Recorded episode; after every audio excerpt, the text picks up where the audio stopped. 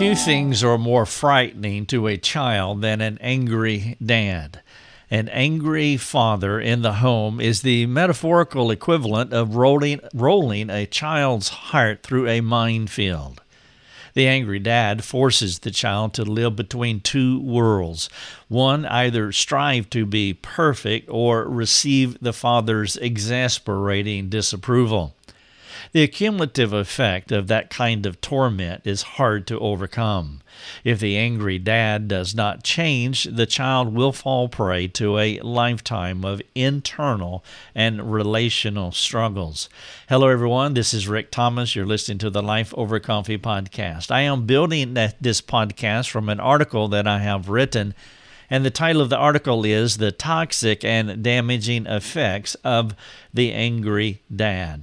If you want to listen to the podcast, watch the video, or read the article, you can find all three of these resources in one place. Just go to our website and again look for the title The Toxic and Damaging Effects of the Angry Dad. You could just type the word angry dad in the search feature of our website, and this article will come up. Thank you so much for those of you who listened or watch our videos rather on YouTube and Rumble. I am glad that you do that. If you happen to do that, please subscribe to either one of those channels and share uh, those videos with your friends. We want to reach as many people as possible. And then for those of you who are listening by podcast, if you would write a review on the platform that you're listening to this podcast and give us a five star rating, that would be so wonderful. As always, we have forums where you can interact with us. And so if you have questions and, and you're looking for answers and you want interaction instead of just a monologue, which is what our content here is, we want to be a dialogue ministry as well we would love to dialogue with you. Don't forget, we do have a mastermind program for those of you who want to do a deep and extensive dive in all things discipleship. I believe that this is one of the best programs that you can enroll yourself into to learn how to do biblical counseling. That information, too, is on our website. And then finally, if you would like for me to come to your local church and speak on any topic, whether it's anger, marriage, parenting, something else, uh, introduction to biblical counseling, uh, getting your uh, church ready and equipped and envision, envision to do biblical counseling whatever the topic may be, uh, just write us and let us know, and it would be our pleasure to come to your place and to do some type of conference of your choosing. Okay, let me get into this. Again, the title of it is The Toxic and Damaging Effects of the Angry Dad. Now, regrettably, many children never completely overcome the effects of an angry father. I have counseled several 50 year old children who are still trying to please their fathers. Even so, even though some of these dads died years earlier. It has been a phenomenal and a sad thing to watch in my counseling career as I have talked to these 50 and 60 year old men and, and women, by the way.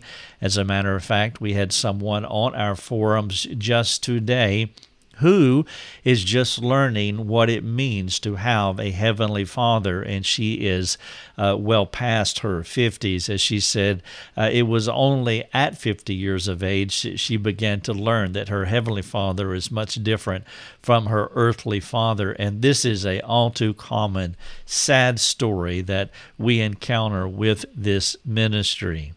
The craving to please, to please a father that I'm talking about here, happens because every child comes into our fallen world timid and insecure, longing for loving, stability, safety, and protective care. The native craving for security is part of what it means to be born in Adam all of us have Adamic natures. And when Adam and Eve walked away from God in Genesis chapter 3, verses 6 and 7, part of the consequences of their sin was fear centered insecurity. Perhaps you remember, as soon as they began walking away from the Lord, they covered themselves with fig leaves because they, they sensed a, a sense of shame and internal awkwardness of the soul. That's another way of saying fear. And of course, Adam said that he was afraid. And then part of that fear was to blame his circumstance on his wife. And so fear and shame and guilt are part of the internal dysfunction that goes on with all Adamic creatures. And by the way, we have inherited the results of Adam and Eve's actions fear, timidity, uncertainty are part of every person's nature. Imagine a child coming to a coming into a cold, harsh world only to become dependent upon and vulnerable to an angry father, not knowing how to please him or to stay out of his way. It is a lose-lose situation for an Adamic child the child's desire for love and affirmation, the child's craving for security. These are good desires to have, but they will not happen while he is in the home, assuming the dad never repents of his sinful anger. And as he grows older and makes outside the family connections, he will sense a calming from the craving for his dad's love and affection, even though the satiation of these desires usually is idolatrous. And what I mean by that is a child that I'm describing to you here tends to use other people to satisfy this approval drive, this craving for affection and acceptance and respect and love and security. Initially, it is a shock to observe a parent's failure from the child's perspective. You see, children perceive parents as being perfect. And why not? They are older, they are taller, they are stronger, they're smarter. Parents are less dependent, they are self sufficient and they are also the authority figures, which assumes being right. That is the natural default for folks in authority. Those of us who are submitted to folks in authority, we tend to default that they are the ones in the right. And so it stands to reason for the child to see his parents as perfect because they are in the know, at least from the child's limited and immature perspective. And even though the child does not perceive his father's wrongs, not while the child is young, he would not stand up to him. I mean, even if he did perceive those wrongs. His dad's power and stature manipulate him to suck it up while internalizing the confusion that's going on in the kid's soul. It's the double whammy effect. He labors under his native Adamic curse, that internal awkwardness of the soul, and he labors under the depravity of his dad. It is too much to ask a child in a situation like this to to be mature by doing the right thing. That is a bridge too far for little children, and we should not place that burden on them. Of course, the child's unique constitution will determine how he internalizes and processes and responds to what is happening to him. If you have a child and, and their tendencies are toward introversion, uh, toward being shy and, and quiet, well, that child will only become quieter. Being silent will be his default way of hiding in plain sight of his dad. Being quiet will be his refuge. Being quiet will be his way of escaping a dysfunctional home with an angry father. The quiet child may choose to enter the cyber worlds of television, maybe video games or other technologies. This strategy will not remove him from the home but virtually it will remove him from the chaos of his home, and it will allow him to create a virtual safe space to enjoy life through vicarious escapes. For example, let me explain the story arc of, of a television show, and it will help you to, to see how a child can vicariously escape through the story arc of a TV show as he fantasizes about how life could be in four parts. Here's the story arc. Part one of, let's say, a 30 minute TV show. It starts out with a perfect world. And then part two a problem arises. Isn't that how it always goes? And then part three, the problem is solved. And then part four, it's a perfect world again. And he can benefit from that in just 30 minutes. And he can do it over and over again, vicariously living out this story arc will allow him to at least fantasize of what life could be like if he wasn't in a tormented home. Of course, if he chooses video games, he will learn how to become good at something, meaning he will learn how to win. He will get his approval drive stroked. And with winning in view, he enters the theater of the mind, again, vicariously fantasizing, where victory is only a few levels away and with enough persistence and the assurance of unending resurrections, because if he gets killed, he can live again and he can fight another day. In this way, he can enjoy a radically different fantasy from his hellish home life. The sad part about the internalization of his troubles while acting out through gaming is that he is seething in low grade anger that may be riding under the ra- radar of his parents' perception. He doesn't necessarily show his rage early on, but the turmoil and confusion will eventually come out after he becomes an adult and the parents will scratch their heads, wondering why all this anger comes from their teenage son. For now, he's too young to articulate what is happening to him, inside of him, and they are too preoccupied or they are too dysfunctional to notice the silent death operating in this child's soul. So he quietly sits and simmers in front of his screen until the day comes when he can express through words and deeds what he has been harboring in his heart for years. If the child's personality, if the child's constitution is bent toward extroversion, well, then he will be a little bit different. He will act out outwardly. He will be that outwardly angry, competitive, or it may be whiny child. He will direct his anger toward those that he can be mad with, which is his way to control the world that is primarily out of his control. Because his constitution is extrovertish, outgoing, he will use his anger as a manipulative tactic to keep people under his control. Both kids, the quiet kid and the loud kid. They need something or they need someone that they can manipulate and defeat. The quiet kid manages and manipulates his technology while the extrovert kid controls the family. In both cases, it's manipulation that becomes their modus operandi. Manipulative anger offsets and satiates the internalized inferiority and fear that they feel from their overbearing and dictatorial father. The common prey in either kid's sightlines will be their mother. Usually she is a victim to this kind of these kinds of children. She is someone that they can easily conquer, which ironically mirrors the dad's superiority through anger behavior the kids are only emulating that. One is doing it through his quietness, his introversion, and the other one is doing it through acting out.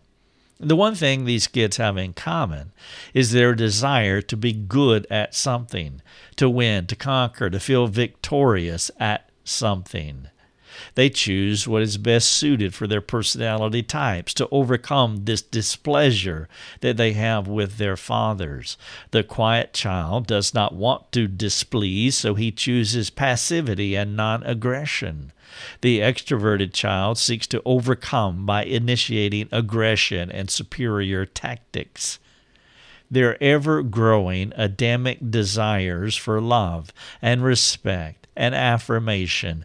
It will create a distance between who they are, what they are becoming, and what they could be in God through Christ.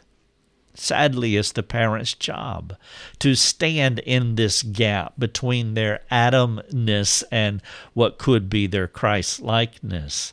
And it is the parent's job to shepherd these children, to close that space until both child and Christ are one. It's the dad who is on point primarily. Cooperating with God to lead the child to the only person who can transform him from being Adamic to Christ like. The parents will help, or the parents will hinder this distance between the child and God. A child's father is instrumental in this process because he is the earliest and most straightforward and most profound picture that a child will ever see of God the Father. Some people have called this concept mutual exclusivity, which is how a child learns words and categories. Mutual exclusivity is a child's infantile ability to only apply one label to all of the objects within a category. For example, an elephant is not a pachyderm. A pachyderm could mean elephant, rhinoceros, or hippopotamus, but an elephant means one thing, not three things. That's what mutual exclusivity is. Children can one, learn one label to apply to the entire category. And so when it comes to what a father is, the child develops his label father from the big person standing in the middle of the room. He learns his definition of what a father is through his father. He learns what how to interpret what a father is as he is interpreting his father. And so he observes his father. As thus, when he learns later that there is another Father, God the Father, he already knows who God the Father is through his earthly Father's attitudes, words, and actions. It never occurs to a young child that there could be two or more kinds of fathers. This is what the individual was saying on our forum today. They know what a father is because of how their father treated them when this person was a child. Unfortunately, as as this person was saying, they were raped as a child. And so when they came to learn about God the Father, they already had their definition. They already had the label. They already had the interpretation of who He is. If a father is a poor representation of God the Father, then the child will have difficulty relating to God the Father as an adult. It could take years and a lot of strenuous spiritual work to realize that God the Father will not treat this child harshly or unkind, and he will not relate well to God the Father based on his poor performances. Thus, if this child is a poor performer, if this child has sin habits and patterns and behaviors in his life, he will really have a hard time relating to God the Father. Hopefully, he will learn that rather than placing harsh demands on him because of his sinful behavior, his heavenly Father chose to punish Jesus for those things that are wrong with him. To the love of his heavenly Father will draw the child to freedom, something his earthly father's anger could never do. If you're motivated to serve God out of fear, instead of love, you're nothing more than a nervous circus performer. Nothing relieves the pressure to perform for acceptance like a father's approval that is not conditioned on performance. The child of an angry dad has a hard time embracing God's mercy, His favor, His grace, His love, because it has never been his experience. The only father he ever knew was an angry man who put him under the fear of never meeting his expectations. How could this child think otherwise, even if this child was now 50 years old? Some day, some dads may listen to this podcast and they may say that they do not have the kind of angry anger that, that I'm talking about. And I do hope that that is true. But still, yet, any ongoing disapproval of a child will harm that child. Your child looks up to you.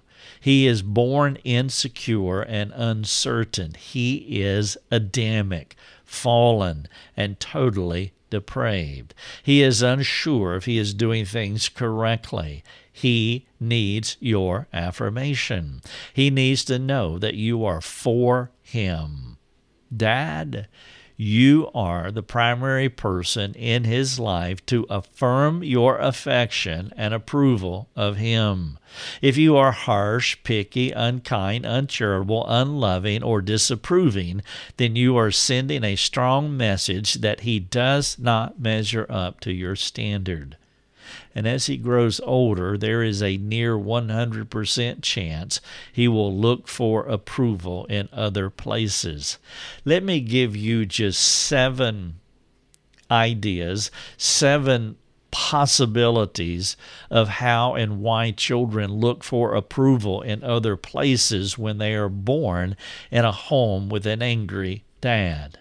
This is not an exhaustive list, but these are seven common things that I have seen in children's lives after they have become teenagers and adults. For example, children with anger, angry dads could be tempted toward one legalistic religious environments become a haven for the child craving approval it's one of the reasons legalism is so effective because all you need is the rules. And thus, a person who has been conditioned to live by the rules will find legalism very palatable because just give me the list and I will live according to your rules. I will live conditionally and I know that I will be accepted. Another place where a child will look for love would be teenage love and that will appear to be the perfect place to get an approval drive stroked. Now, of course, we know that that is not love, that that is actually idolatrous lust, uh, but that child is looking for affection. Legalism and teenage love are two. Here's a third one running with the wrong crowd does not seem bad if the wrong crowd will accept the longing child this is where I fit in. This was my one of my uh, the, of the seven that I'm sharing with you. This is the one that fit me to a T. The loving crowd, the accepting crowd, and because they were the accepting crowd, they were the wrong crowd. But again, that didn't matter because they approved me. Number four, choosing a gay lifestyle can seem wise if receiving love from someone is the hope filled result. I counseled a lesbian one time. She came to my office, and this is exactly what she said. She was reared in a fundamentalist, legalistic environment. She chose legalism, but legalism wasn't working for her. She was looking for approval. And she told me that when she walked into the gay bar and saw all the other ladies looking at her, she felt something that was so powerful that she was willing to sacrifice all of her theological training. Her parents were missionaries in another country. Choosing a gay lifestyle seems wise if receiving love from someone is the hope filled result. Number five, porn is an apparent rejection free world where you can receive gratification physically and emotionally. And that is one of the biggest enticements to pornography because you can create this theater of the mind to where you can make uh, the people on screen adore you in your own mind. And that is part of the big appeal to pornography. Number six, drugs and alcohol make for easy escapes from disapproving parents, as these drugs relieve the pain of loss that the child has experienced in childhood. And then finally, number seven, even a child's strengths can become his most significant weaknesses when used to manipulate applause from others. This is a blind side that many kids and parents do not see as we applaud the strengths of this child, not recognizing that the child is using their strengths in order to garner affirmation, something that they have been craving in their souls because they are in a hang- angry home.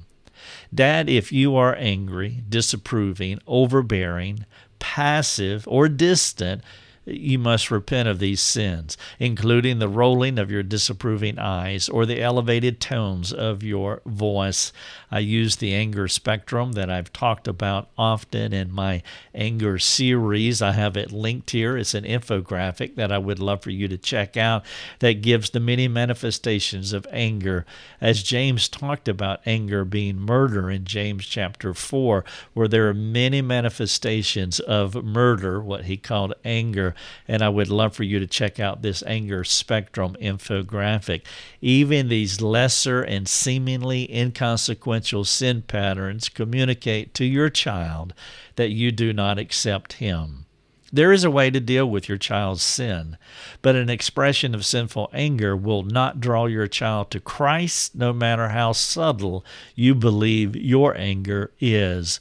The title of this podcast is The Toxic and Damaging Effects of the Angry Dad. I want to wrap this up by working through the call to action section at the bottom of this article. And again, if you want to read the article, just go to our website and look for that title. Just type in The Angry Dad and it will come up for you. But number one, will you ask your spouse or maybe ask your friends how they have observed you talking to your children? This would be an excellent opportunity for humility and vulnerability, but also to show leadership as you humbly ask those who know you well and have observed you how do you communicate to your child or to your children? Number two, please don't fall into the self righteous comparison trap that says something like, Well, I'm not as bad as so and so you may not be as bad as your friend, but the person you want to compare yourself is Jesus Christ, not another sinner. How do you compare to Jesus when it comes to parenting your children? That is the question that you want to ask, not falling into the comparison trap. Number three, you must go far beyond the subtle forms of disapproval, like the rolling of the eyes that I was speaking of, or huffing under your breath. Even apathy is a form of anger and hatred. There is no neutrality between love and hate. There is no gray space between love and hate that is acceptable. Either our words and our tones and our attitudes and our actions are either on the love side or the hate side. All of our expressions represent either love or hate toward our children. Our goal must not be to stop being angry, but we we need to go beyond the stopping of something, the putting off of something, but we want to put on something, positive expressions of love. The question is, how do you rank yourself in expressing affectionate love to your child? Number 4, are you an encourager of your children? If you have been motivating them by fear because of your anger, I appeal to you to repent by learning how to motivate them by kindness. There's a lot of embedded links, by the way, inside this article, and so I would encourage you to take advantage of them as I've said many times, that our articles are like six month long homework assignments. We build them that way intentionally, meticulously, so that you can have one resource where it's not just the podcast, the article, and the video that's embedded here, but there are a lot of links to that I would encourage you to take advantage of. Number five, perhaps a way to enter into a transformative conversation with your child is by saying something like this Son or daughter, if you knew that you could answer this question in any way that you wanted to, and that I would not become angry with you, how would you answer this question? And here's the question Son or daughter, when you think of me as a dad, what are you more aware of? My approval and my affirmation of you, or my disapproval and displeasure of you? Now, you want to preface that question by saying, by letting them know that they can answer in any way that they choose to. They are free. Dear Dad, you will not be able to stop being angry all by yourself. I encourage you to find help. Sanctification happens in a community. I appeal to you to humble yourself before God and others. Do not try this alone. Ask your pastor or spiritual leader in your local church to help you. Release your kids from the bondage of fear that comes through us, we angry dads. Thank you so much for listening to the podcast. You have been listening to Life Over Coffee with Rick Thomas. If you have a question for Rick, you can let him know by sending him a note through his website, rickthomas.net. That's rickthomas.net. Thanks for listening. Enjoy your coffee.